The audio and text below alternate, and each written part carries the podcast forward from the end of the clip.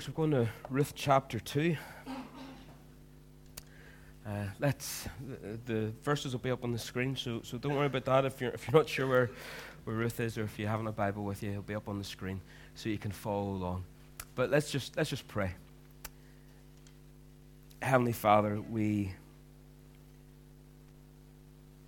we believe that every decision is an important one that, that, that little things have cumulative effects in our lives. That we are a product of the choices that we have made and the choices that other people have made. And so, Lord, we have another choice this morning to be open, to hear what you might say to us, or even from the start to just shut it down and to tune out. Lord, I pray that you would just be speaking to each heart. Lord, that each heart would be open to hear what you might say. Lord, you have told us that you reward those who diligently seek you. Lord, count us among that number this morning. And we ask this in your name.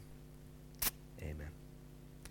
So, we're in Ruth chapter 2. In Ruth 1, we were introduced to a very interesting family. There's a famine in the land of Israel, in particular Bethlehem. Now, Bethlehem means place of bread or house of bread. Bet means place or house. Lechem means bread. So, Bethlehem is house of bread or place of bread. And when there's a famine in the house of bread, you know that they're in trouble and there's a sort of a wider knock on effect. And so there was a famine, and last week we spoke about why there was a famine and, different things that were happening there. But this family, in, instead of trusting God, um, looked across the Dead Sea. Hopefully, there we go. This is a, a, photograph that I took when I was in Bethlehem. So the town's kind of just behind me where you are sitting. This is the plains over. Um, it's a wee bit blurry, but this is the Dead Sea sitting at three and a half thousand feet below sea level. And this mountain range then is Moab. So they were able to literally look over across past all their dry desert, barren fields, and look to see that the grass was literally greener on the other side. And so they went, Well, we got to go there. That's where the food is. I've got a family, we have to feed them. But we saw that that was a bad idea. God had said, Look, under no circumstances do you associate with these people. They, they, they believe in the God of Chemosh, who, who advocates child infant sacrifices. And, and don't go anywhere near them. Don't have anything to do with them. They're, they're, it's a dark place. Stay away. But Elimelech and Naomi decided that, well, it's okay to sin as long as you've got a really good reason. If your situation is desperate enough, then you have to kind of just do what you need to do. And so what they did was they dishonored their own God, and actually they honored the God of the, the Moabites because they lived by sight and not by faith. They didn't trust God. They decided that they could do it by themselves. See, Elimelech, the name Elimelech means God is king. But he didn't live up to his name. Uh, God actually called Moab the, his washpot. We might call it our, our bin, right, the big black bin, all right, where all the rubbish goes. And so you might say that Elimelech walked away from the place of bread in exchange for the place of garbage, Bethlehem for Moab. And so last Sunday night, then, we, we kind of developed this then and kind of looked at some of the, the ladies who were left after their husbands, these, their, um, Naomi's husband, Elimelech, and his two sons, and um, Crybaby and Sickly, uh, is what their names were, Mahlon and uh, Chilion and they, they passed away. And so Naomi tried to cover up her sin. She tried to push others away. She didn't want other people when she went back to Bethlehem to sort of say, "I ah, see, you kind of messed up, didn't you? You kind of, you, know, you loser, weirdo. You kind of, you messed up and kind of excel in her failure." She didn't want that, so the natural thing was to cover it up, and she pushed people away. How sad to hear that God's moving, and then kind of said, "Well, uh, my pride kind of comes first. Don't, don't come here. Don't follow me." Orpah then gave up. She stayed in that place. She was keen to go with Naomi and Ruth, but was managed to be convinced by Naomi that a life back in Moab with the child sacrifice and with the other that that was better than going to where God was at work. I can make a new life for myself. I can get myself a fresh start, and I don't need God for that.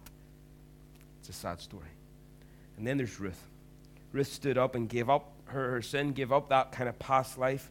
And despite all the reasons that she had to not trust God, she gave everything up that, that was in her past and said, Look, don't push me away, Naomi. Stop doing that. Where you go, I will go. Your people will be my people. Your God will be my God. And where you're buried, I will be buried. I am sticking with you. And then chapter 2 is where the love story begins. Um, this is the part where girl meets boy, boy falls in love with girl. I want to spend this morning just getting to know these two characters a wee bit better. And so it'll be quite practical this morning, and then we'll kind of uh, put a wee bit more depth in, into it this evening. So I want you to imagine, I want you to imagine that you're young and single, or if pretending to be young seems like too much hard work for you, um, just pretend that you're talking to a young person, okay? Uh, and the idea of the, the, the, conversation is what should I look for in a spouse? What, what, what are the characteristics? What are the traits that I should be prioritizing in someone? All right, is it their bank balance? Is it their chiseled good looks?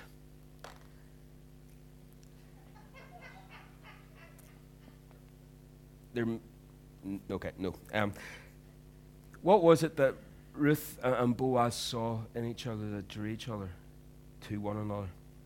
Now, I could spend a lot of time telling you stories about people I know and some of the thinking that has gone into the beginning of their relationships or lack of thinking that's gone into their relationships. Um, uh, one couple at Bible college, all the worst people are at Bible college, but the they came from, from small church, a small church. And the very fact that there was someone else their age who kind of was interested in, in the Lord, it was like, they've got a Bible. I think I love them. It was really incredible. They got engaged. And, and I said to the guy, I, says, I didn't even know you fancied her. Never mind, we're going out with her. And his response to me was, he looked at me dead in the eye and goes, Oh, no, it's not like that. We just feel God's called us together mental.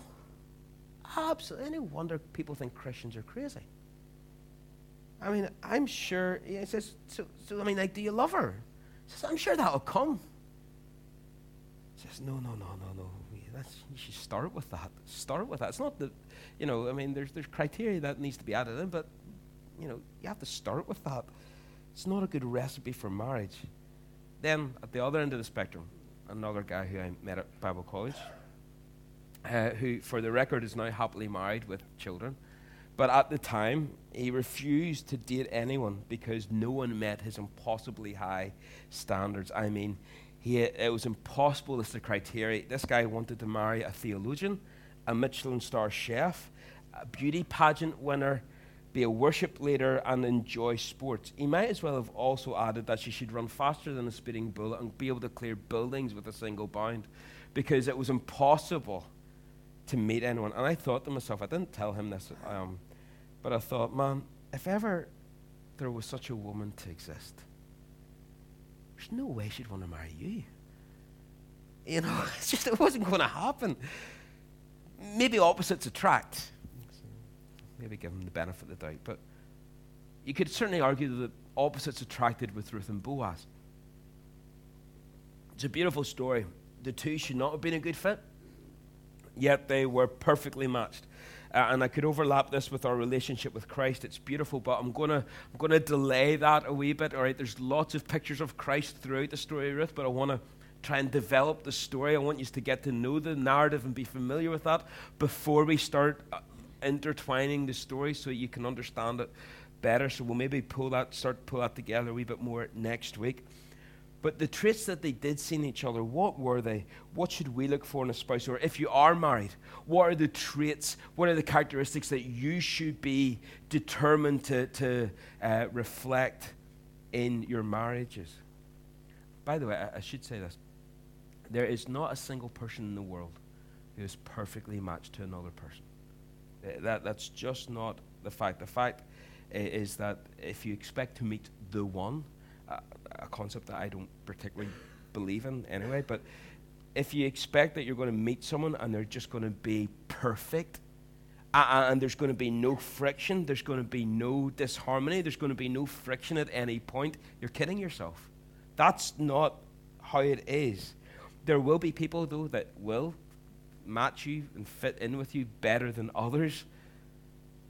But there will always be points of friction or tough periods. There will be times when you need to seek God's face and ask for forgiveness. Seek their forgiveness because nobody's perfect.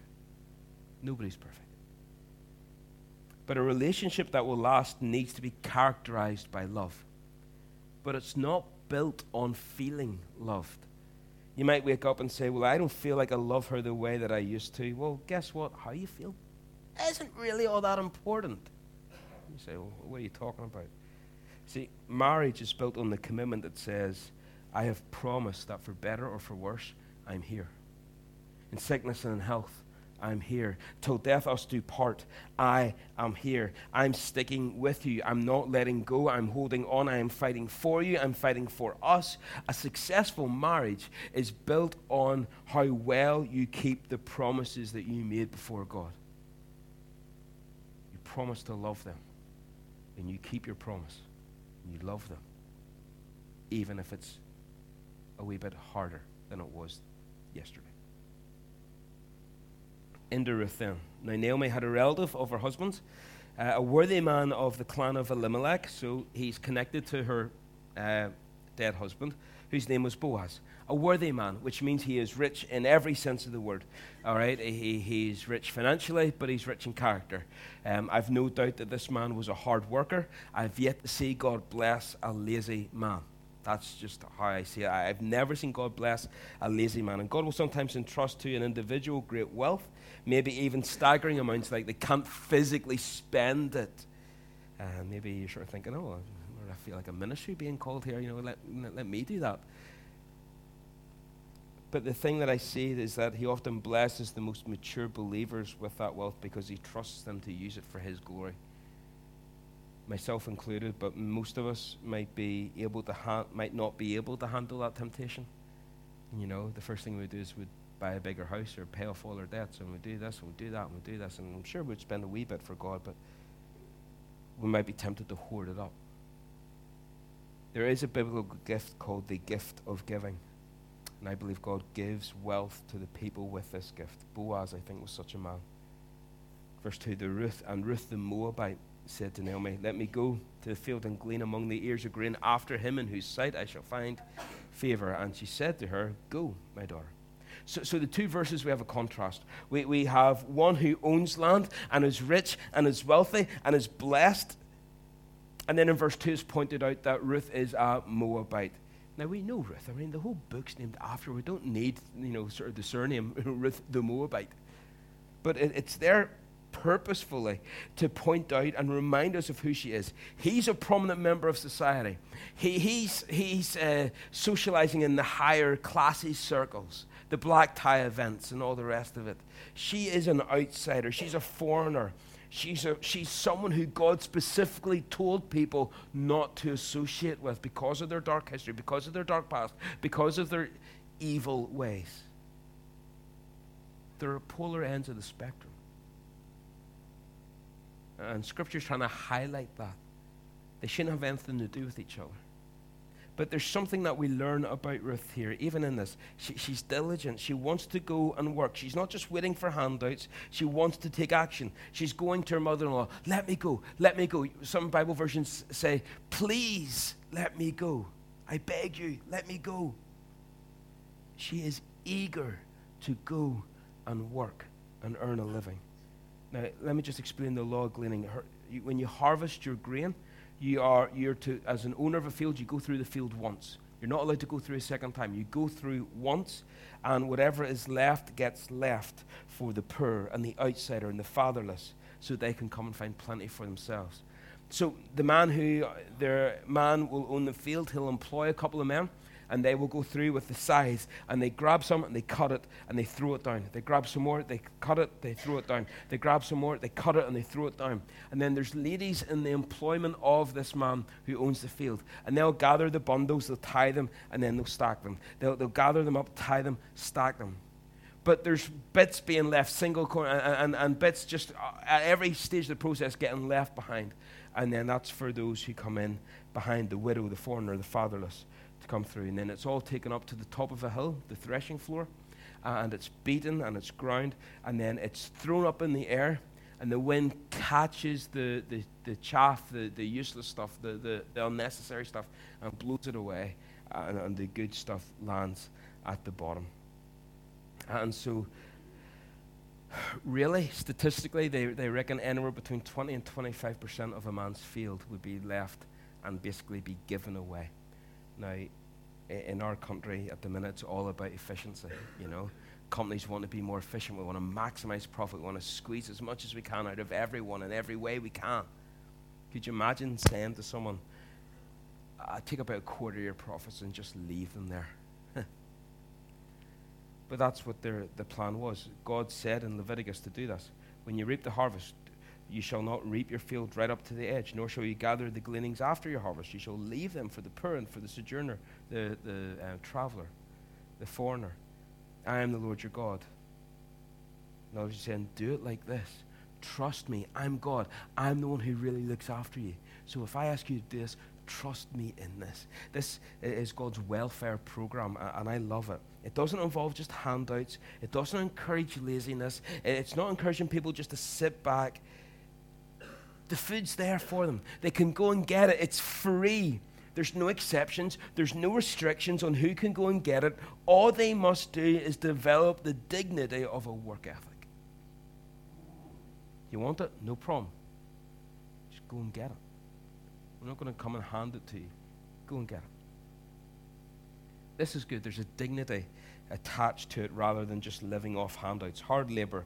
They get back home at night, their, their backs are sore, they've sweated, and they can relax then in the evening because they know they've earned what's on their table. God has given it to them, but they've went and they've worked for it. And I think that's a good picture. God's people should be concerned about the provision of the poor uh, rather than just maximizing their own profits and getting sort of caught up in it. But the first thing then that we see about Ruth is that she's one of these people. She wants to go and work. She wants to create a living. She wants to look after her family, even if it is just her mother in law and her. And she's prepared to do her part and work hard. She's prepared to trust God, prepared to trust God's people. She doesn't know people. She doesn't know the, the lay of the land. She doesn't know who, who she's working for or what anything like that. She's just a young believer and says, Okay, God, you've told me that this is how it's going to work. Okay, let's, let's do it then. Let, let's go make it work. She's trusting God hardworking, trusting God. So she set out and went and gleaned in a field of the reapers. And she happened to come to the part of the field belonging to Boaz, who was of the clan of Elimelech. And behold, Boaz came from Bethlehem. So here's the employer. He's coming out from HQ, as it were, his home office. And he says to the reapers, The Lord be with you. And they answered, The Lord bless you. Now, I've worked in a couple of different places before uh, doing church work. I never remember this kind of a boss. You imagine the boss coming up to you at the start of the day? God be with you and to you. It just doesn't feel very strange.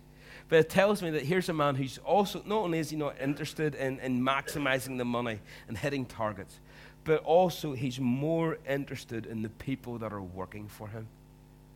It Tells me he's a kind man. Ladies, make sure you marry a kind man. If he is mean to you and nice to others, or if he's nice to you and mean to others, if you see any unkindness in him, don't marry him. Don't marry him. It will create problems. You say, oh, I'll fix him. I did on. Doesn't work like that. Treat them mean, keep them keen is no, meta, no tagline for a Christian relationship his first words to the, his people are kind, but they're also spiritual. He's not one way at church and a different way at work. A lot of people will say, Oh, the Lord be with you. I'm praying for you. I'm thinking about you. And they'll say it no problem at church on a Sunday. But they'll talk very differently during the week. the language that they use, how they speak to people, whether it's their superiors or their employees or their colleagues and co workers. They speak very differently and say, oh, well, uh, uh, um, it's under pressure. But it's different. Here's another trait, ladies marry a spiritual man. Marry a spiritual man. Marry someone who reflects the Jesus that you read and know of in Scripture. Now, I don't mean physically, all right? Don't be looking for someone who has a beard, wears his dressing gown, and flip flops everywhere. That's not a good look. But you're supposed to look for someone who is spiritual, okay? The, the role of your husband, your husband's role is to lead and to guide you like Christ leads the church. And so let's be very clear. The job of your husband then is not to, to lord over you. Your job is not to serve your husband. Your job isn't to, to overwhelm him uh, and kind of just shower him with, with all the. No. It's actually the reverse. The, the husband sustains you the way Christ sustains the church. And, and he overwhelms you the way Christ overwhelms the church.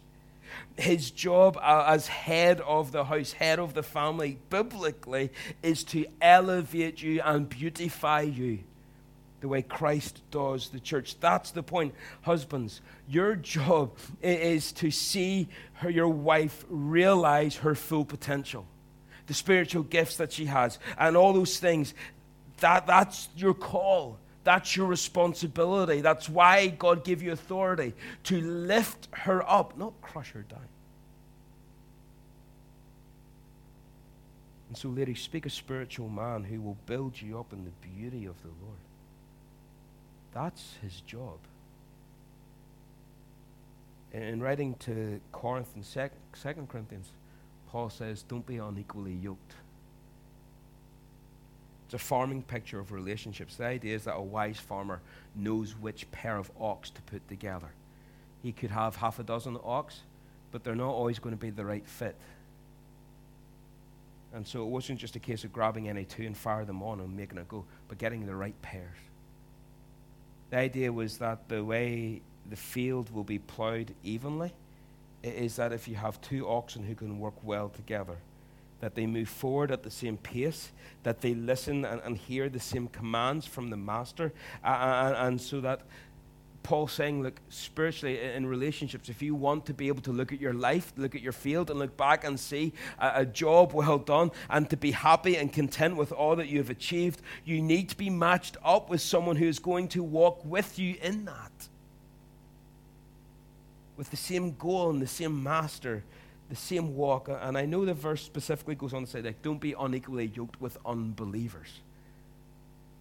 But I, I think when you're talking about marriage and, and, relationships, you have to understand that you've got to be pickier than that. You can't just say, oh, they ask Jesus into the heart, oh, we're meant to be. No. Be pickier than that. Be more discerning than that. You know, I've, uh, you hear a lot about missionary dating or flirt to convert, you know, this kind of theory. Oh, I'll go out with them and I'll win them for Jesus. It's a disaster in the making. Because missionary dating often leads to missionary marriages. And it is hard when you're trying to plow forward while the ox that you're attached to isn't walking with you or is pulling in a different direction. He isn't listening to the master. Because that's the picture. You're, you're harnessed together by marriage. You want to move forward, you've got to do it together. So marry someone who is kind, who is gentle, who is spiritual. Verse 5 Boaz then says to his young man who was in charge of the reapers, Whose young woman is this? So it's like, Hello, who's this? Wow! You know, uh, uh, does she work for me? How, how have I not seen her before? This is the kind of way he's talking. He sees a beautiful woman and his heart skips a beat. Is there anything wrong with that? No. Is it spiritual? Not particularly. But is it the way God made us? Absolutely. This is how God made us. Looks are not the be all and end all, but it's a really important place to start a romantic relationship. It's a spark. And the servant who was in charge of the reapers answered Boaz and said, She's the young Moabite woman who came back with Naomi from the country of Moab. Bethlehem's a small town. Uh, I love small towns and, and I hate small towns. I love them for their charm, I hate them for their gossip. You know, Bethlehem would have been awash. Naomi coming back from into the town, it would have been, it would seem that Boaz has heard enough of the story to kind of piece some of it together. So you can almost hear it going, oh, so that's the girl who came with. Now, all oh, right, so she's the one who said, My God will be my, your God and my, your people will be my people. And, ah, right, okay, so, so that's her. You know, he's heard bits of the story and he can piece it together. And so again, th- this, this servant still speaking to Boaz, she said to me, Please let me glean and gather among the sheaves after the reapers. And so she came and she's continued from early morning until now, except for a short rest. So she's made an impression on Boaz. Wow, who's this girl? But she's also made an impression on the line manager. She's come in, she's worked hard, she's had a great attitude, because in chapter 3, Boaz says to her, Everyone knows that you're a virtuous woman. Everyone knows. We can see it in you. You work hard and you work well. And so Boaz then said to Ruth, Now listen, my daughter, don't, do not go to glean in another field or leave this one. Don't go anywhere, dear. Keep close to me, my young woman. Let your eyes be on the field where they're reaping. Go after them. Have I not charged the young men not to touch you? When you are thirsty, go to the vessels, drink what the young men have drawn. In other words, there's stuff that's set aside just for my workers. You help yourself the you know the the poor, the fatherless, the travelers, they have to bring their own stuff. But listen, you you help yourself to the to the employees stuff. They've met first line, first impression. Boaz is protective. Uh, and this is the first move. I, could, I almost imagine him speaking with a John Wayne accent, you know, kind of just sort of strutting up, you know, and kind of flicking the cap and saying, Hey there, little lady because it's not that far removed. You know, listen, my daughter. Hey there, little lady. Is it that far apart, really? These guys will look out for you. I've told them to watch out for you. He's protective. Now, this may sound corny. It might even sound a wee bit dated in 2019, but I believe it is still true. Men, it is right and proper that you make your wife, your girlfriend, your fiance feel safe. Protect them. And it's not just physical, right? It's not that kind of macho stuff. It's more than that. There's the emotional and spiritual side of it.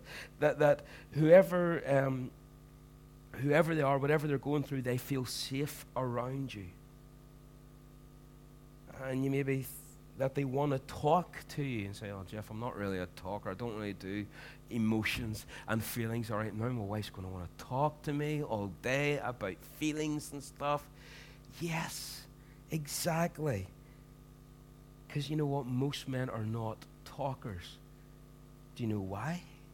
Because your job's meant to be to listen. She's the talker. Let her talk. You're not talking. You're there to listen. So listen, not talk. Now, chivalry, unfortunately, seems to be dead. And it's a great shame. How many men out there will buy your wife flowers just because?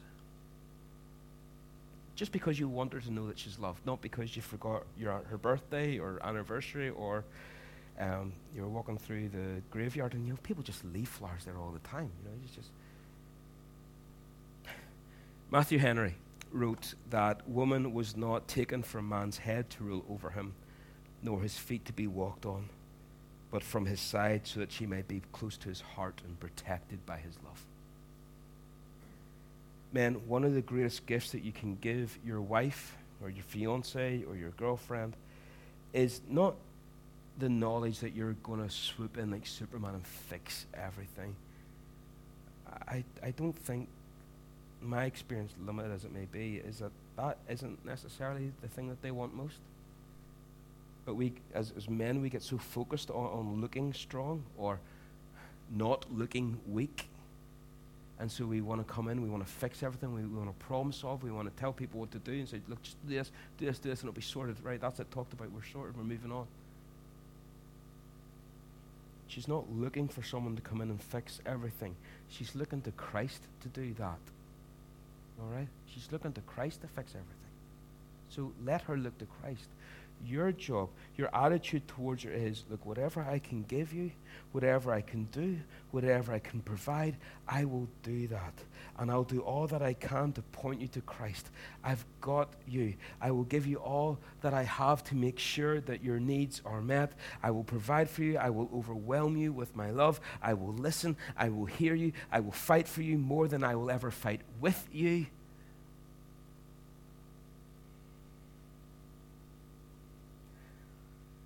Because sometimes, sometimes, if you're talking to someone and they interrupt you, they want to fix it, or they want to move the conversation on, or they want to change the subject, or they don't want to hear what you have to say, how is it that you feel? You feel silenced. You feel devalued. You feel like what you have to say doesn't matter. Or at least that they think that it doesn't matter or has no value. And yet, so often, the person who silences the woman the most is supposed to be the one who's listening to her and building her up. Be careful how we do that. Be very careful. I know, men, we think that we've got all the answers, but we like to think we do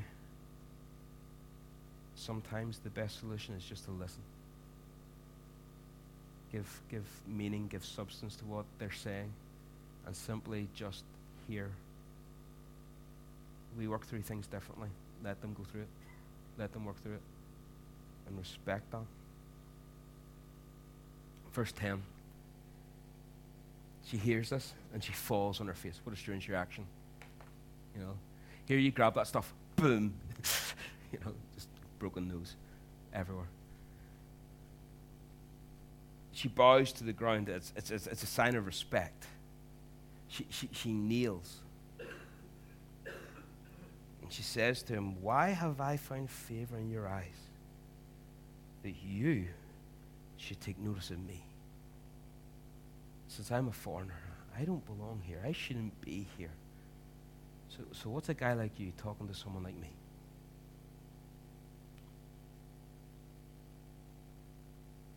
I don't know how you find this, if it's coming across really sort of sexist or kind of um, anti feminist or, or whatever, if you're looking at it and sort of thinking, what is happening here? It doesn't feel like this really works anymore.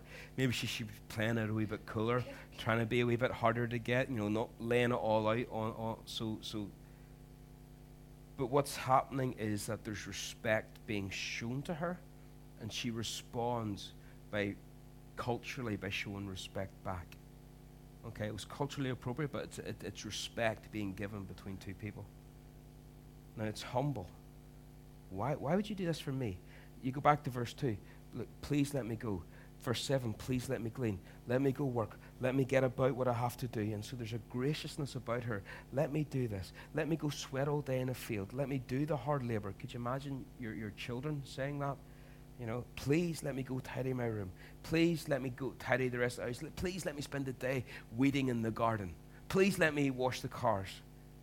You know, you'd be in therapy if they said that. And yet, this is the nature of her. She says, Please let me go do this. She's endured a hard trip across the Dead Sea Plains, the hottest place on the earth. Uh, uh she's living in poverty. She's given up a comfortable life in Moab to do this. Yet she's not acting entitled. She's not a self pitying martyr. She's not saying, oh, it's about time someone showed me a wee bit of respect around here. It's about time somebody talked to me like the woman I am. You realize I could be married in Moab. You realize I could be happily with someone. You realize the kind of guy I could get. But her spirit's fully intact here. There's, there's still this graciousness about it. Her experiences would have taken a toll on anyone else they did take a toll on Naomi, and we've seen that last week. She sent Ruth away without so much a go daughter.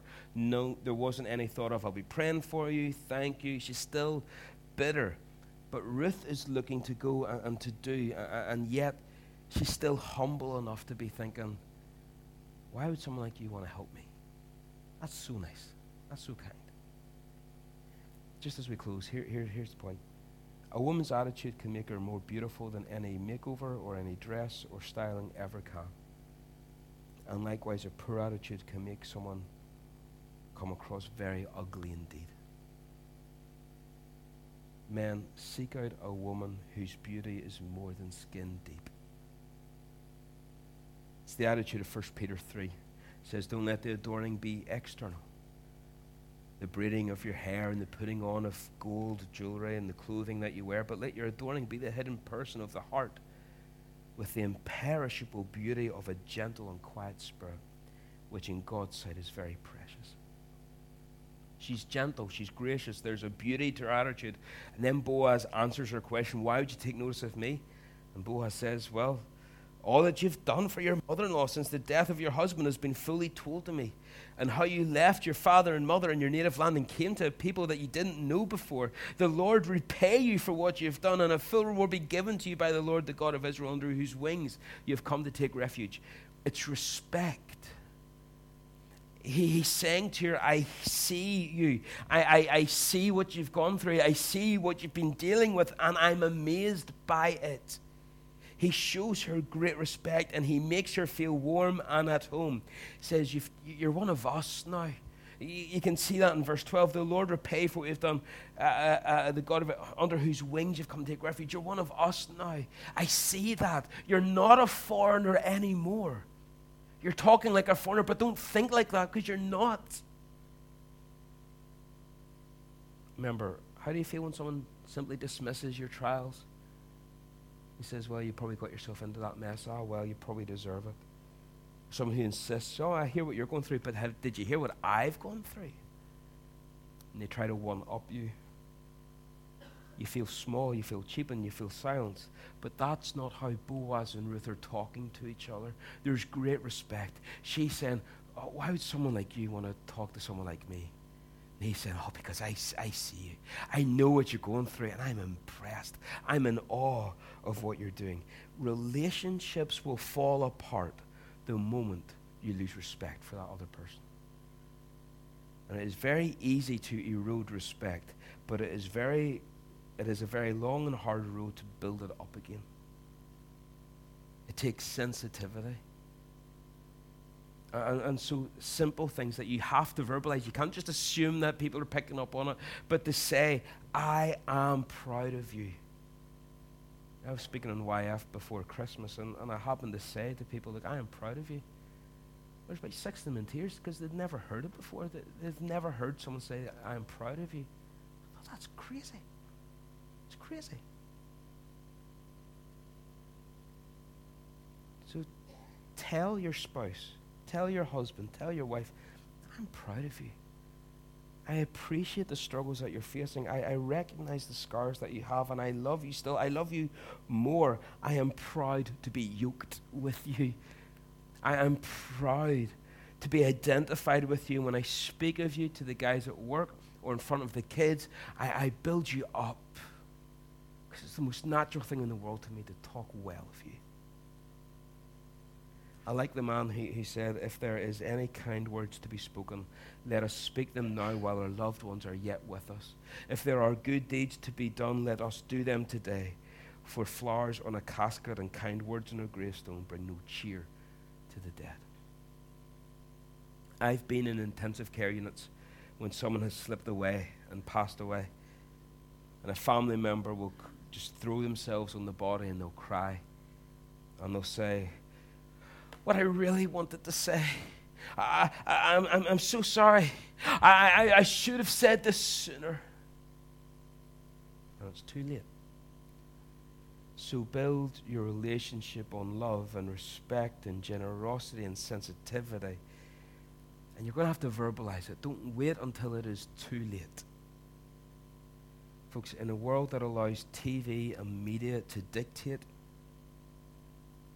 to dictate the, the expectations of a relationship, of what it's supposed to look like, that love is physical, and that it should be dictated by how we feel in the moment. that romances the nice stuff and kind of ignores the hard stuff. Or simply will say, look, if it's broke, don't fix it, just replace it. Just go and get a new one. It's fine. It's easier. Life's too short. In a world that will cheapen relationships, look for a man like Boaz. Look for a woman like Ruth. But seek to be a man like Boaz. Seek to be a woman like Ruth. Let's pray. Father, thank you for this timely reminder that we should take our relationship seriously, Lord. So often, uh, the person who we are yoked to is the person who we take for granted the most. We assume that the love is stronger. We assume that the things that they do will always be done for us, or and we forget to say thank you. We forget to be appreciative. We forget to be tender. We forget to be caring. And so, Lord, I pray that it would be a wake up call. Lord, that while there's still plenty of time to make amends, Lord, that we would readjust our course settings. Lord, that we would be more conscious of how we speak to one another, of how we treat one another, of the carelessness that sometimes we treat our spouse with. Lord, I pray for those who are younger in the church who still have these choices to make. Lord, I, I pray that they would prioritize these characteristics, Lord, that it wouldn't just be enough for them to be good looking and available, but Lord, that our, our young people would be picky. Lord, that they would seek a better option the best option. Lord, one that they can commit to and be yoked to. And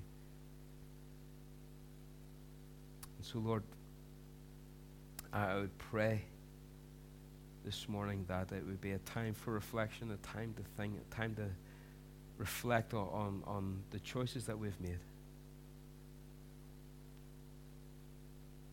And Lord, I pray that we would be more Christ like in our marriages. And we pray this in your name. Amen. I'm going to ask uh, Robert and the musicians to come back, and then